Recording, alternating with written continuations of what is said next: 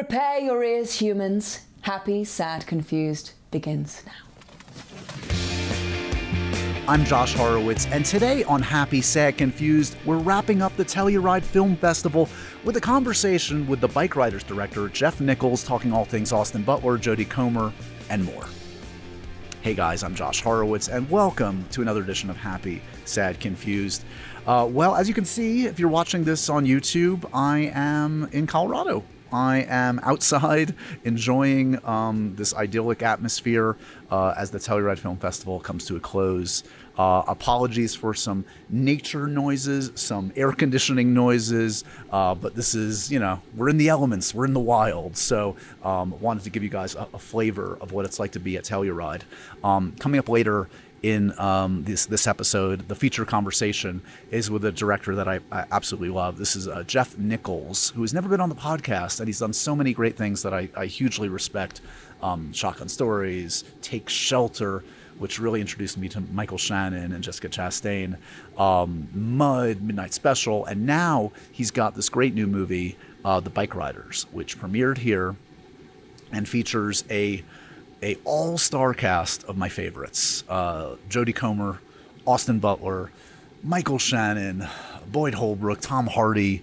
Uh, the list goes on and on. So that's uh, the feature conversation coming up a, a, little bit later. But first, I want to give you guys a little bit of a wrap up on Telluride because this is such a special festival. I talk about going to festivals all the time, and I've been privileged enough to, go to things like Sundance and Cannes and Toronto over the years.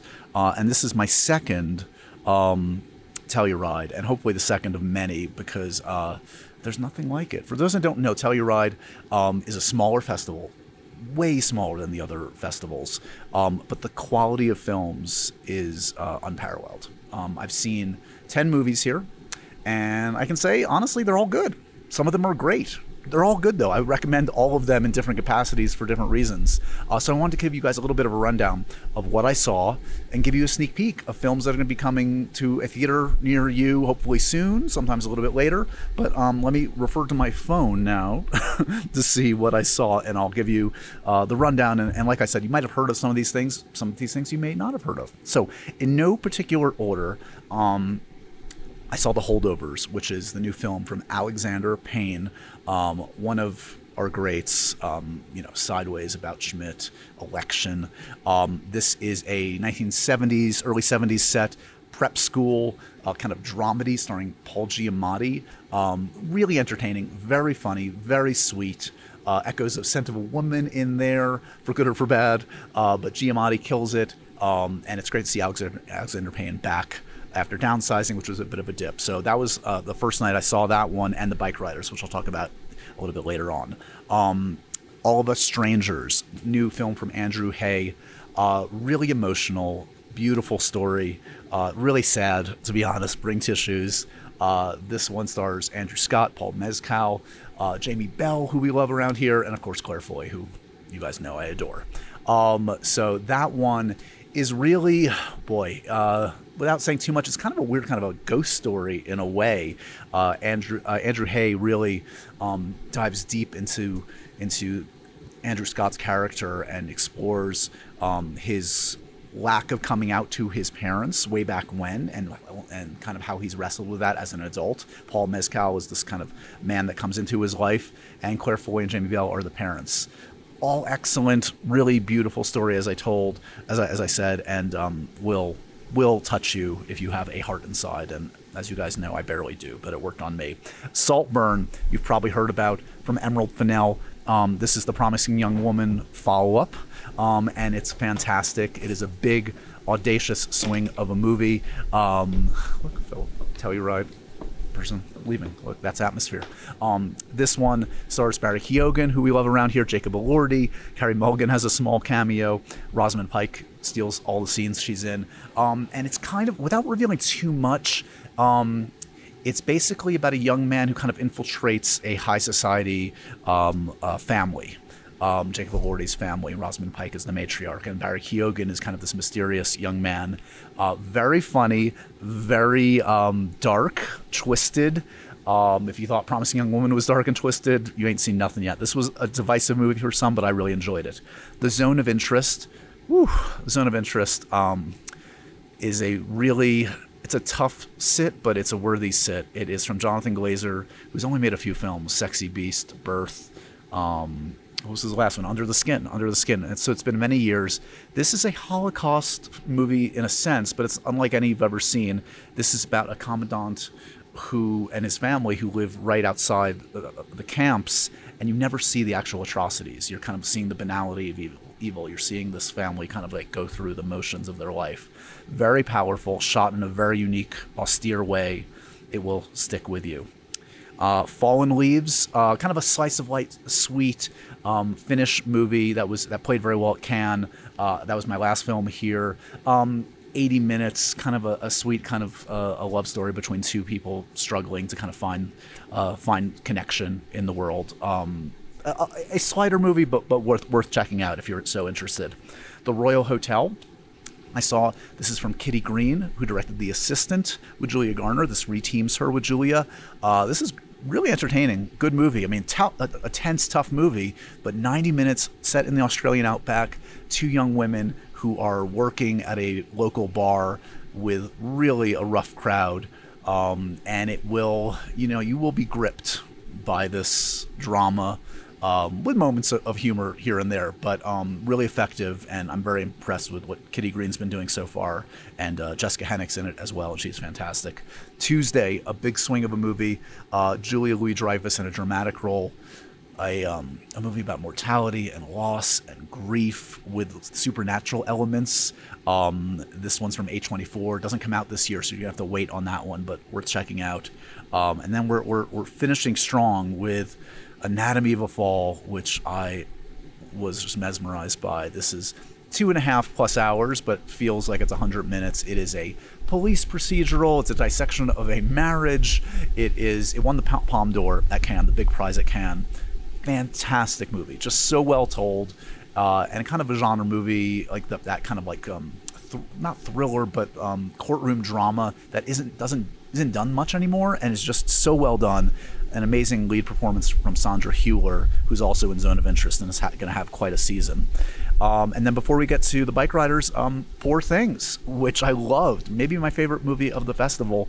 Poor Things from Yorgos Lanthimos. Um, man, this wowed everybody at Venice. Then it came over here. Emma Stone. Um, what to say about this? It's kind of a Frankenstein story. It's based on a, a, a novel. Um, I haven't read it, but um, visually audacious, um, as you would uh, almost what you would expect out of a Terry Gilliam movie.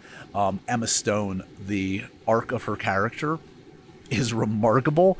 Um, it is uh, provocative. It is kind of sweet at times and inspiring and very funny.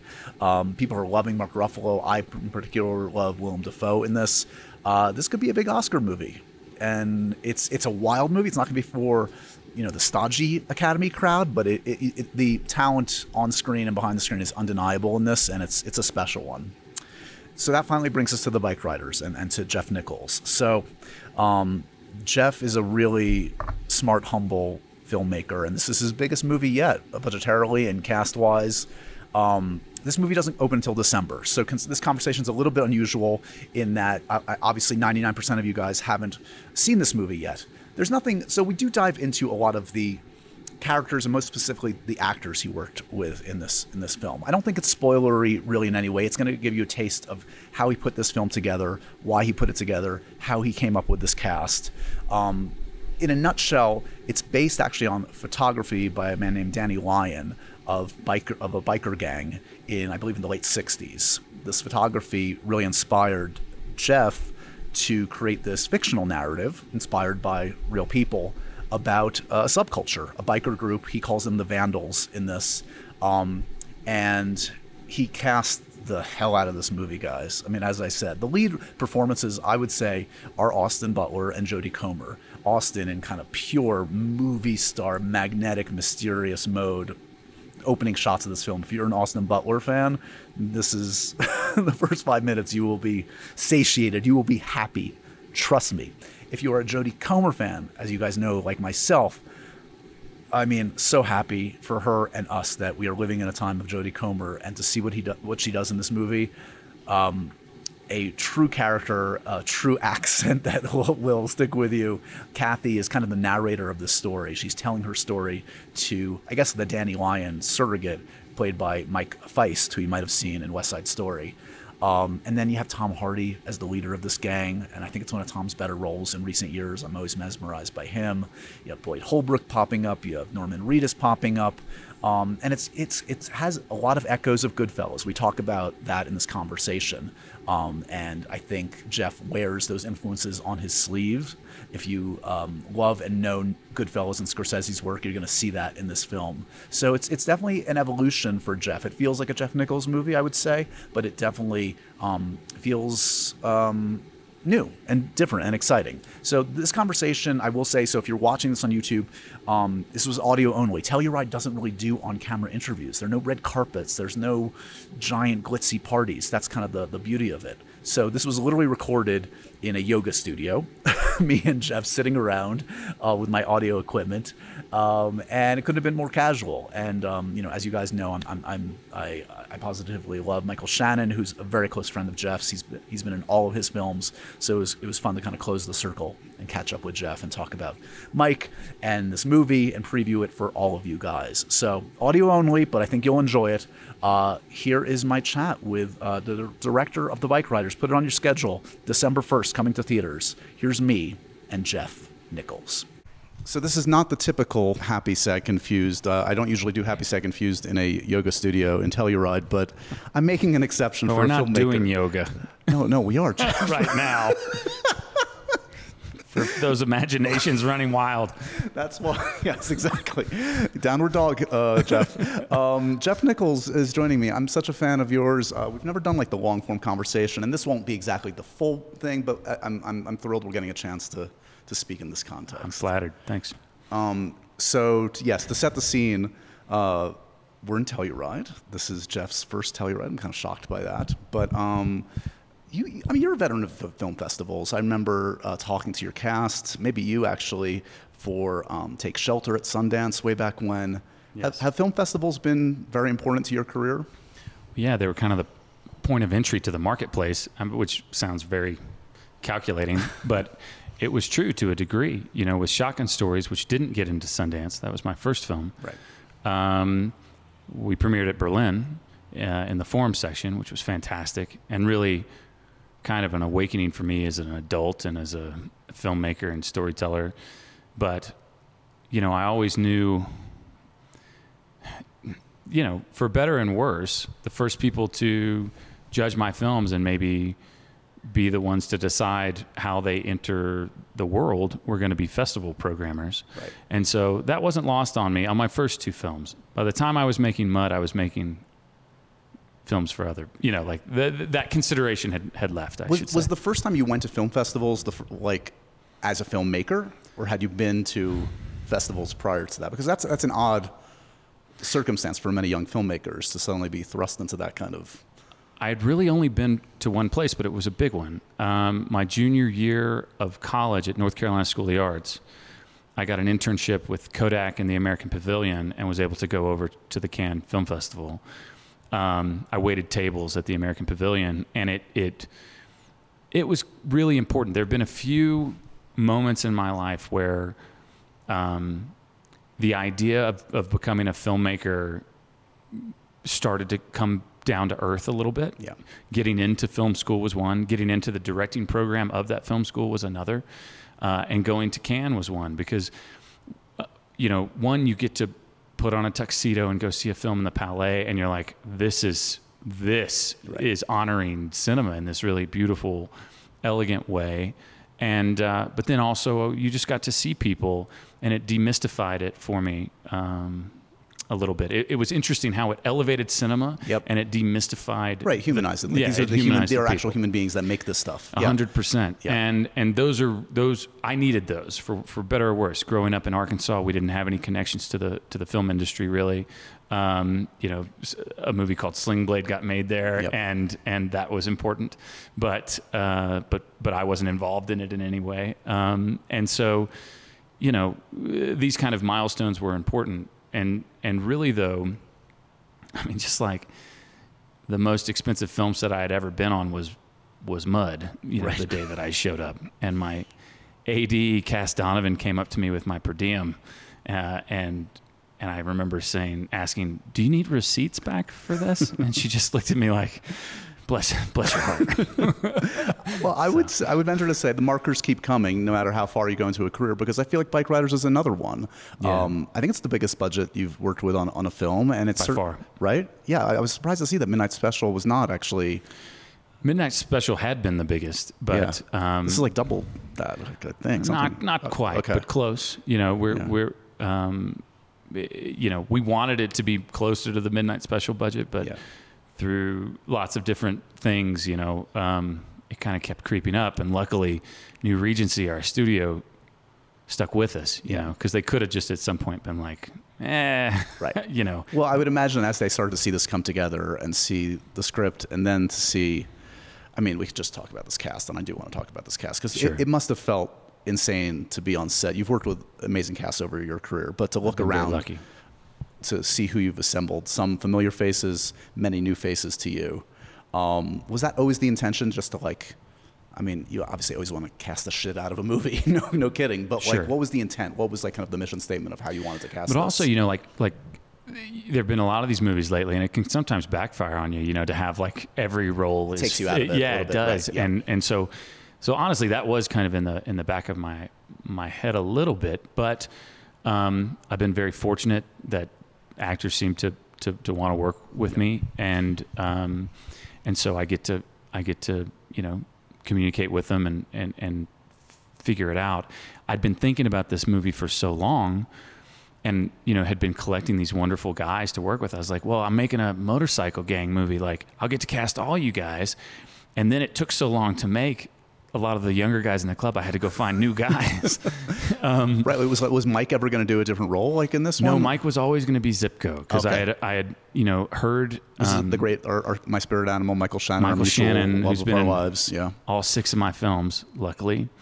And um, and you know, I'd heard some original audio recordings of this man Zipco, who was chronicled in the in the book of photography, and he sounded just like Mike. Because if you if you get the chance, Mike is a bit of a chameleon with his voice, but if you hear him speak in his Chicago accent, because he grew up there, um, partially, uh, it it sounded just like this guy. Right. And so that was kind of lock, locked in for me. Um, but I really wanted to work with Shea Whigham again, who I haven't had a chance to work with since Take Shelter. He was working on Mission Impossible, you know. So inevitably things Yeah. things happen. But then, yeah, for some of the younger guys, I remember I'd met Boyd Holbrook. Um, gosh, almost a decade earlier, when we were casting Midnight Special, and I talked to him about a role in that, and then he couldn't do it. He got a he got another another opportunity, and um, and couldn't do that. But we'd kind of stayed in touch, you know, and, and we knew of one another. And then he had had this this great rise in his career, but Boyd came back around. But then there are these faces um, that I didn't know, you know, like Damon Herriman, he's amazing at it. He's Um, fantastic. Yeah, who just I just fell in love with, you know, um, and you know, it's kind of like the right hand man for Tom Hardy's character. absolutely, and he- and and has the the very interesting honor of playing Charles Manson twice. Yes. uh, which reflects none of his personality. He's the, he's the kindest human being. But then Beau Knapp, Karl Glusman, Emory Cohen, uh, and then you know you've got Toby Wallace, who you know, for lack of a better term, kind of plays our our villain. But my producing partner Brian Kavanaugh Jones uh, was like, "You got to watch this movie, Baby Teeth. Have you seen Baby I Teeth?" I haven't seen it actually. Man, okay, now I'm go watch go it. back. Okay, Go watch it tonight. Okay. It's an Australian film with Ben Middleton in it. I, I, it brought me to tears. Really? And Toby is magnetic in it. He's magnetic. Um, and so I, I saw it, you know, I kind of, you know, we sought him out. That, that Um, character uh, when I was watching him, like, I don't know, are you a De Palma fan? Like Carlito's Way, that had a, Sure. had a little bit of like that kind of Oh, 100%. Benny That's- Blanco yeah, kind of Benny of Blanco's coming back for you. Right? Yeah, don't insult Benny Blanco. That's the wrong one. Benny Blanco from the Bronx. yeah, yeah. Like, um, yeah, 100%. You know, but but he's got this he's got something very interesting. I think Toby's going to have an amazing career. Yeah. And I'm excited to be a part of it.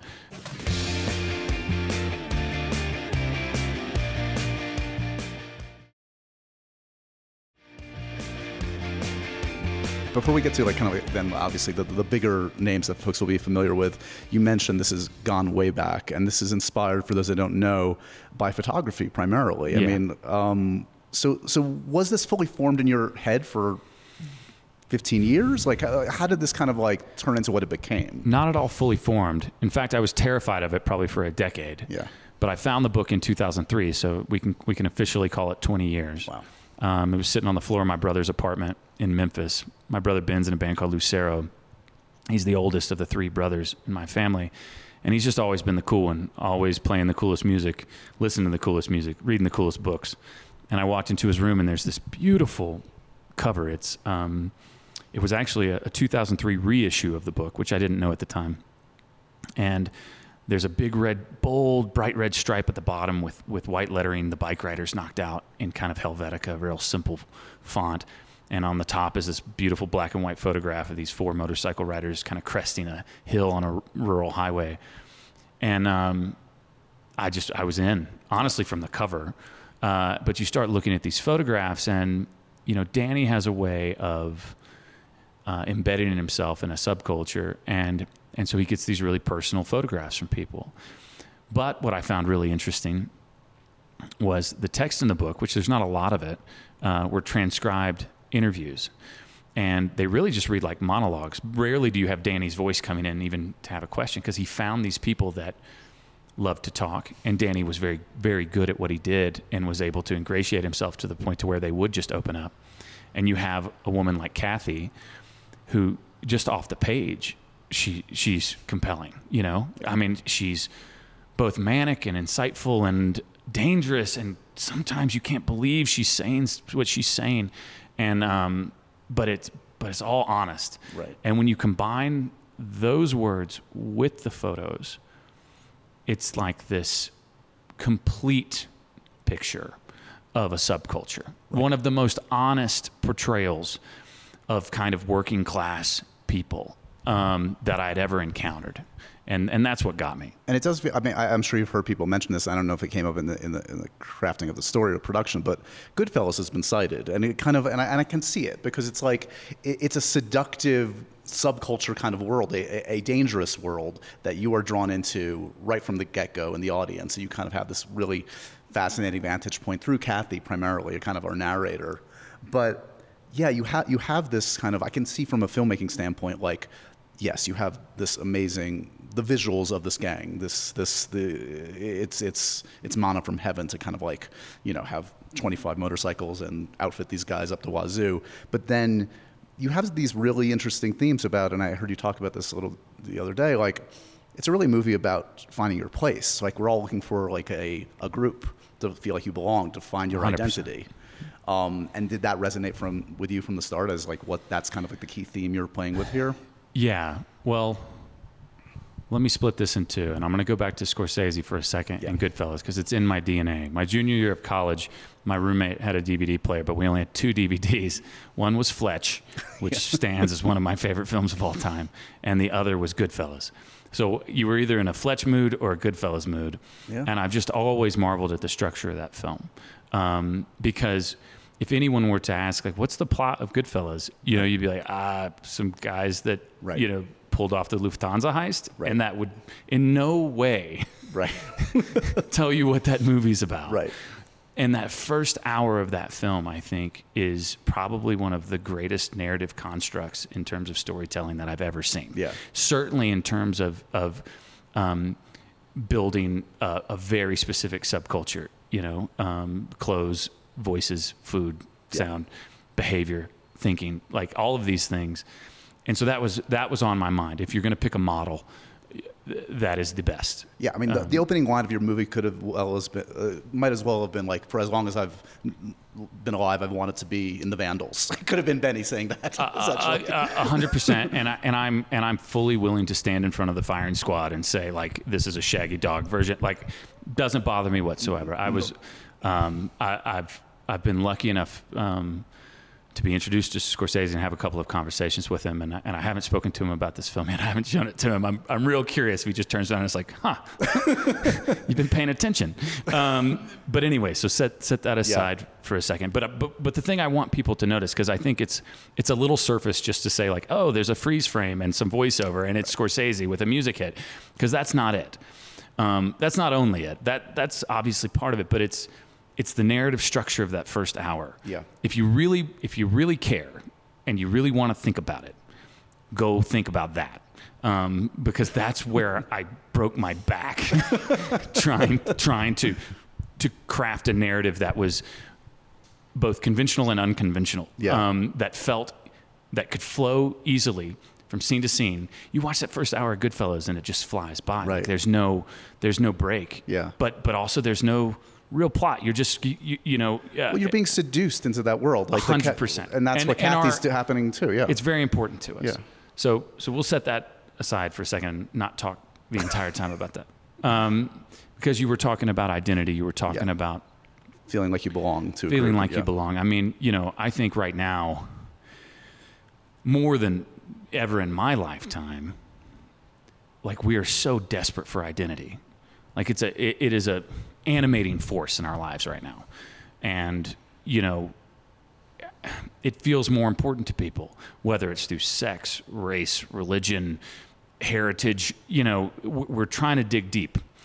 Partly because we're getting further and further disconnected as a society. Everybody right. talks about that. I don't need to go into that. But because we are a social species, we we gravitate toward groups. And in this search for identity, the group that we choose oftentimes, you know, is what grants us that identity. And the more unique the group is, the more ne- unique the identity is. And that's the case here. This was this very seductive, dangerous um, group. And, you know, a lot of times by joining that group, that can be a very positive force in your life, or it can be a very negative one. Right. And the bike riders is a bit of both. Oh, totally. And when thinking about that and looking at kind of this cycle, I was struck by this thing that I think happens a lot in society, which is people don't feel like they belong in the mainstream. So they're pushed to the outside or they move to the outside. And that's where the most interesting things are always created. Um, and, but because they're so interesting, it then draws the attention of the mainstream. And that was certainly hap- happening to biker culture in the 60s. Um, to the point to where it started to become an affectation of itself. Right. It's a cycle that I very much saw in the mid '90s in Little Rock, Arkansas. Believe it or not, Little Rock, Arkansas had a had a really great homegrown punk rock scene. I was too preppy and too stu. I played drums in a couple of you know bands, but my brother kind of got me in um, to, to, the cool kids table, and um, but I got to witness it. And as soon as you start to try to define this thing, because uh, it starts as a feeling. It's just a it's just a vibe and and kind of a desire to dress a certain way and and and listen to a certain type of music or behave a certain type of way. But then you start putting rules on it. Then then inevitably that starts to come, and that's it's undoing. Right. And those rules end up becoming the thing that that that destroy it. And I saw that pattern in the '90s, and and I saw it when I started looking at the bike riders, and I remember I went through this very long speech that I've just given you to the first time I met Danny Lyon. And he paused and he goes, Hmm, so you don't want to make a movie about a photographer? I mean, he's in there. It's just not his story. Another time, Danny. we wouldn't have it without you. Yeah. Danny Lyon's a brilliant, brilliant man. And I'm Mike I, Faist, I, fantastic. I feel very lucky to, to, to have gotten to know him. And Mike Faist did us a massive solid by, by showing up and and really playing observer, you Yeah. know, in, in this film, which is a, you know, because Mike Mike is an incredible actor, and for him to come, be quiet, and listen, it, it was so valuable to me. So. Um, okay, so back to some of these actors because um, we've we've left some of my favorites on the table. Um, Jodie Comer's already getting justifiable raves for this. Um, she, we know she's a transformative a- a- actor, um, but what she does in this is pretty remarkable. Do you remember seeing what she was doing? Like, was there like a, a back and forth, or was that fully formed her accent, everything from day one on the set? you know, it's easy to listen to filmmakers talk about their actors and hyper, hyperbole creeps in pretty often. Um, she's one of the best actors I've ever worked with, and I've worked with some of the best actors in the world. Uh, I just have. We're just gonna, you know, like let's throw humbleness out that window. Like, um, I didn't really know her work very well. I'd seen The Last Duel because I wanted to see anything that Adam Driver's in, who's a friend, Right. and um, and she was great, but pretty subdued in that role. Um, and it wasn't until Francine Maisler, my casting director, was like, "You got to talk to Jodie. You got to talk to Jodie." Um, that I went and watched the first two seasons of Killing Eve and was like, "Okay, huh, okay." There's there's a lot going on there because that's kind of an, you know, it's big. There's a big range, Yep. you know, happening there. Yep. And so then I zoomed with her, and she said yes because I kind of went into that zoom with Francine in my ear, going like, "You, you just have to get her. You have to get her." You know. And at that point, I'm like, "All right, let's let's roll the dice. Let's go." Um, fortunately for me, she said yes. But you never really know because you haven't worked with somebody, and there's not a ton of work, you know, Right. um, to base your your opinion off of. And I was lucky enough to be on the jury for Cannes two years ago, and I was flying back through London, and I was actually stopping off to to meet Tom Hardy in person for the first time, um, and talk about possibly him playing Johnny. And that was a wild meeting because he's the most intense person I've ever met in my life. So we can talk about that in a second. But I came out of that meeting, it was like three or four hours, and I was a bit punch drunk, to be honest. But that night I had a ticket to uh, Jodie's play Prima Facie Yes. on the West End. Yeah. And I went to see this hour and 45 minute one woman show. No one else is on stage. And I walked out of that theater and I was like, I am the luckiest director in the world. And I felt from that moment on that I just had this, you know, this ace up my sleeve. Yeah. And you're like, just wait till Jodie gets here. Just Yeah. like wait till Jodie gets here. And she's such a hard worker. You know, um, we we got all of the original um, audio recordings that Danny made. Um, and I actually had some of them when I was writing the screenplay. So I'd heard these voices and I'd heard this woman, Kathy's voice, which is phenomenal. And anybody that thinks like it's not accurate, like just wait. We're going to release some of it. Like it is so spot on what she has done. Um, and one day she left set and she left some of her work behind. And I noticed, because she has so many lines in this film, she had phonetically broken down every word that she says. And it's one thing to do that work, but then it's another to make it disappear Right. and become invisible. And we just sat there. I mean, I talked to Mike Faist about it, like he, who grew up in Ohio. And after one take, he pulled me aside and he was like, I just felt like I was in my aunt's kitchen in Columbus, Ohio, you know, like watching her smoke cigarettes and talk. It, it just, you know, we were just kind of mouth agape. So, you know, yep, Jodie's badass. Jodie is, um, Jodie's the, the, the real deal. And then you, you know, you combine that with Austin Butler, which So where was he at then? Had Elvis already? Had you seen Elvis? Did you know? Like, how did you know? Elvis wasn't out yet when I met him for the first time. Um, again, my producing partner Brian Kavanaugh Jones had said, um, I, I guess the script had started to circulate a little bit, and his agent called, and I think he had read it and was really into it, and uh, they were like, "You got to meet, got to meet Austin." And I will say, I had a bit of a cheat sheet because the the trailer for Elvis had come out, so I just saw these snippets enough to be like, "Oh, that guy's doing some work." Yeah. Like there's some stuff happening, you know, like when he's got the the overweight makeup on and is like, you know, trembling on the floor and sweating. So I met him out in LA. I'm not out there very much, but um but we met at a restaurant and, and I met him out front and he walked up and he held his hand out and I just immediately was like, He's got it. Yeah. This is the guy. Yeah, he's soft spoken, intense. Like he's like dedicated. He's just And he's beautiful. And like Yeah, and your often camera loves I, him. You, you you shoot him like a movie star. Like he like he's a movie stuff. star. He's a movie star in the best sense. Yeah. And um and because sometimes I think people use that as a, a- No, no. almost as a slight and this is no no no.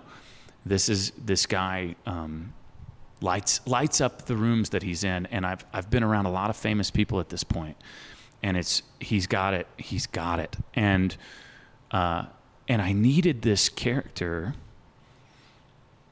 I needed people to understand why the why Jodie's character and Tom's character would invest so much in him, would want so much out of him, which of course that's the tragedy because his character's incapable of holding what Right. those people need from him.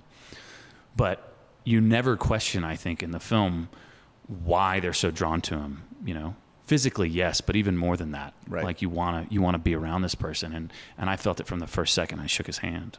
So most intimidating moment with Tom Hardy. He, I mean, I, I, I feel the same way from my end. Like this guy, you don't know what you're going to get. He's just so, he's unique. There's no one like him. Well, the truth is, now with hindsight, like he's a sweetheart, Right.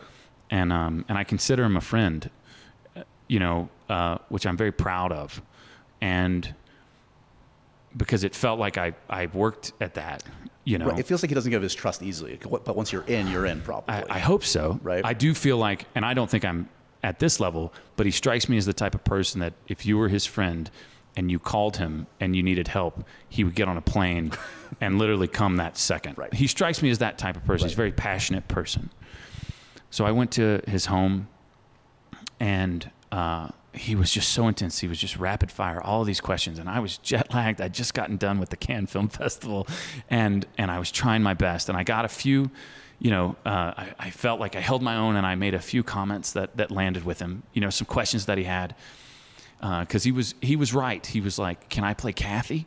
Um, because because Kathy's character is is really fully realized and on the page, and Johnny's character was a bit more amorphous. Like it it took it was more like honestly the characters I typically write, where it's going to take someone to show up, Right. Um, because I I leave so much you know unspoken, very much on purpose. It's my style of of writing and storytelling, and and he and he was I think questioning it, especially because he's looking on the page and seeing Kathy, and he's like, I don't see Johnny quite as clearly. And I'm like, well, yeah, that's that's why I'm here talking to you, and um, and luckily I, I didn't embarrass myself in that meeting, and and um, but I swear it was like taking an AP exam or something. Like I just felt I had to be totally on my toes. He's very, very hyper intelligent, very intense, and then and then we start working together on set, you know, and it's, um, it's funny. You you have some actors that, if you let them, if you gave them extra tech, takes all day, they would take them. You know, Tom,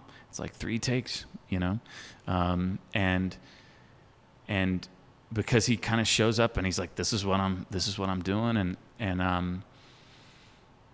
But, but it was beautiful to watch. I mean, and it kind of goes back to the thing we were saying about Austin.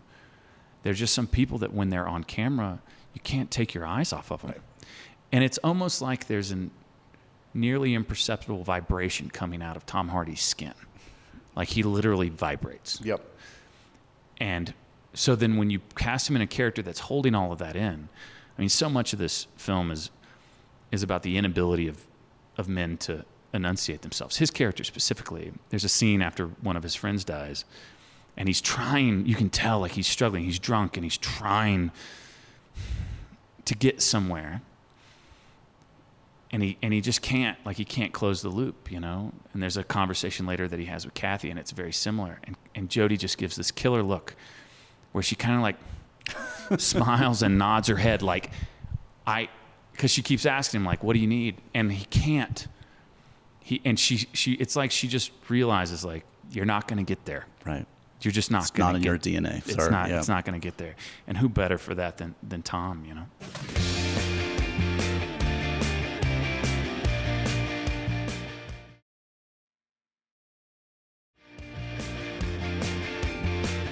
Taking a step back kind of on the macro view of, of the career. So we're six movies in and it's it's a very diverse resume you've crafted and I've and I've followed it very closely through the years and I love it all. But I also have like know that you like you know you talked about your reference points. They're very similar to mine and I know you I think you were a comic book fan growing up and there was mm-hmm.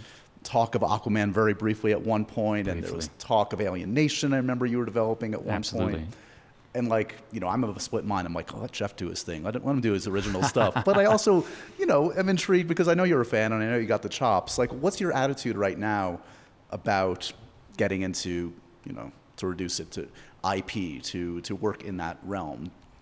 Um, it really doesn't interest me that much. Uh, you know, on the Alien Nation front, like that was a heartbreaker. That's one of the reasons it's taken me so long to make another film. I spent like four years on that, Yeah. and we were at the one yard line. I had it cast. We were ready to go, but the universe didn't want me to make that right then.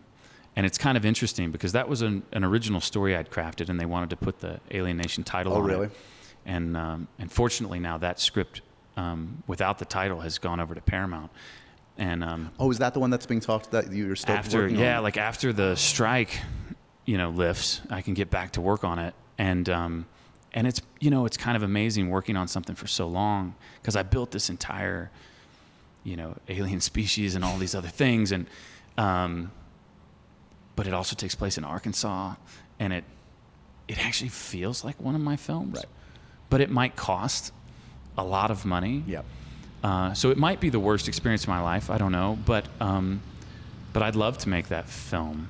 But it's just like all these things. Like everybody thinks the, I guess the palette's so diverse, which is flattering, but they all feel like mine. No, of course. Yeah. And um, I guess and- if you reduce it down to genre, if you're like, oh wait, this is yeah, and I love bouncing around genre. Right. I think genre is the is the capsule that the that the medicine goes in. Yeah. You know, and and um, and it's what we it's why we enjoy movies. You know, like I, not to get too heady about it, but I feel like over the last five years we've devalued movies um, through streaming and other things like um, the experience of, of of having to wait for a film and and really just wanting to go see a film, whether it's genre or not. But most of the time when we were growing up, we're about the same age, I assume.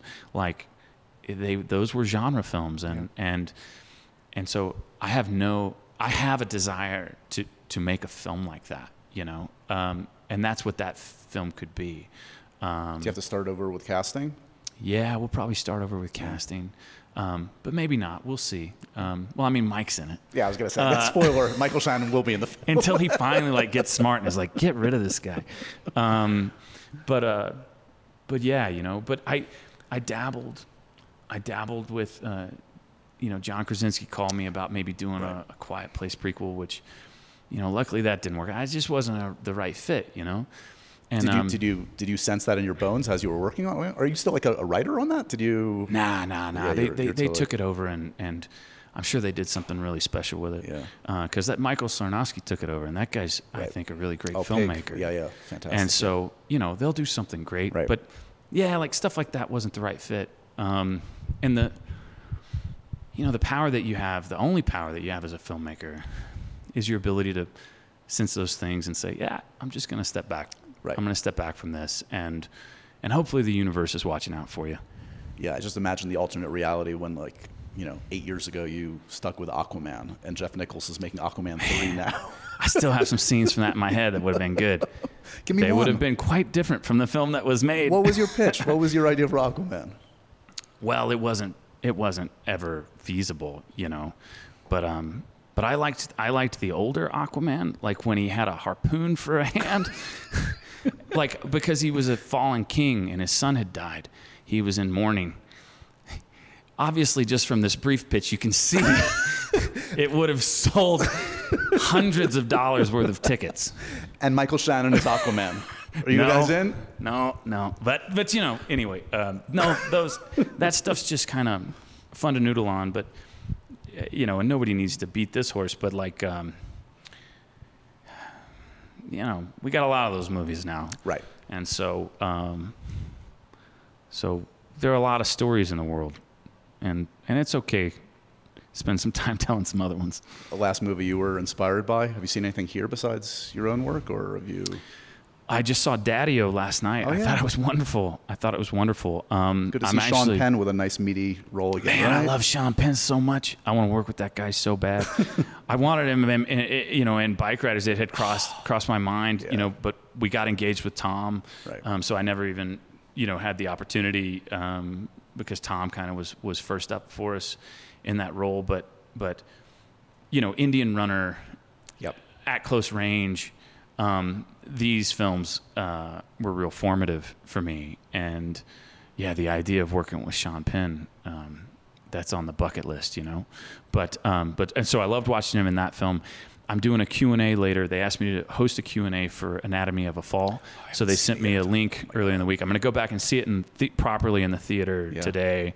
Um, I mean, that's pretty pretty spellbinding and um, uh, and I hope to see Wildcat tomorrow morning. Yep. Ethan's film about Flannery O'Connor. I'm just obsessed with Flannery O'Connor, um, and and it's so funny every time Ethan Hawke makes something, I'm like, that's exactly what I'm interested in. Yeah, I can see you know? like I'm obsessed with kindred Paul. Newman. Yep, I'm, I'm obsessed with Blaze Foley. like what else? What else am I interested in, Ethan? Tell me what's next. What exactly? so yeah, uh, uh, you know, we'll see. I mean, I don't. It's it's a little frustrating because I I you know you don't do Q and A's after every film. You just do Right. intros. And since they cross program, I'm like, I can't go see Poor Things tonight. Right. I really want to see Pablo R- Larraín's film. Pablo and I kind of became Conde, friends right, yeah. on the award circuit with Loving, and um, and that film just looks Out there. haunting Yeah. and magical. and that guy's so freaking talented and smart. So, but you can you could you could throw a rock and hit a talented filmmaker in this town. yeah, it's easy to be inspired in a place like Telluride, and I'm glad it, it, got, it gave us a chance to rendezvous in a weird yoga studio on um, Main Street. Um, Yeah. If you couldn't tell, I'm a, a longtime fan. I'm happy you were able to do the podcast. You've brought so many great films into the world. world. You've brought so many actors. You brought me Jessica Chastain and Mike back when I met They're them the on Take. Shelter. Uh, keep doing what you're doing. We don't need you for Aquaman. We need you doing your own thing.